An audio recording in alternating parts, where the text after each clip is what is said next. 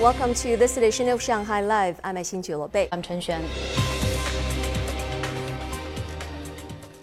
The Chinese Olympic Committee announced late yesterday that women's volleyball team skipper Zhu Ting and taekwondo athlete Zhao Shuai will be the country's flag bearers at the opening ceremony of the Tokyo Olympic Games. Song Wenjing has more. Both athletes were gold medalists in the Rio Olympics five years ago. Zhu with the Chinese women's volleyball team and Zhao in the 58 kilogram category of men's taekwondo. The Chinese Olympic Committee said the flag bearers were selected following widespread consultation and prudent consideration. I really appreciate the trust from the Chinese delegation. It's a huge honor and responsibility for me to be named as the flag bearer.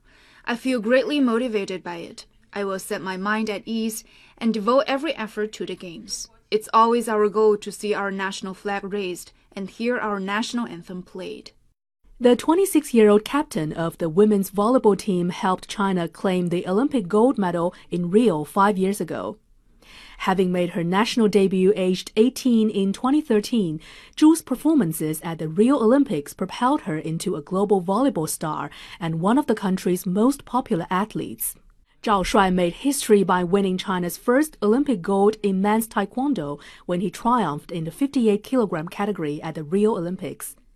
As flag bearer at the 2018 Asian Games in Jakarta, Indonesia, he will be the first athlete to be a flag bearer in two important international events. Sun Jing, Shanghai Live.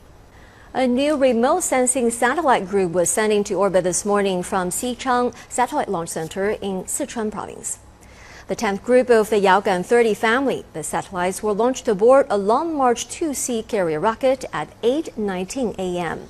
The satellites will carry out electromagnetic environment detection in a multi-satellite network. The Tianqi 15, a satellite of the Tianqi constellation, was also aboard the rocket. It will be used for Internet of Things data collection.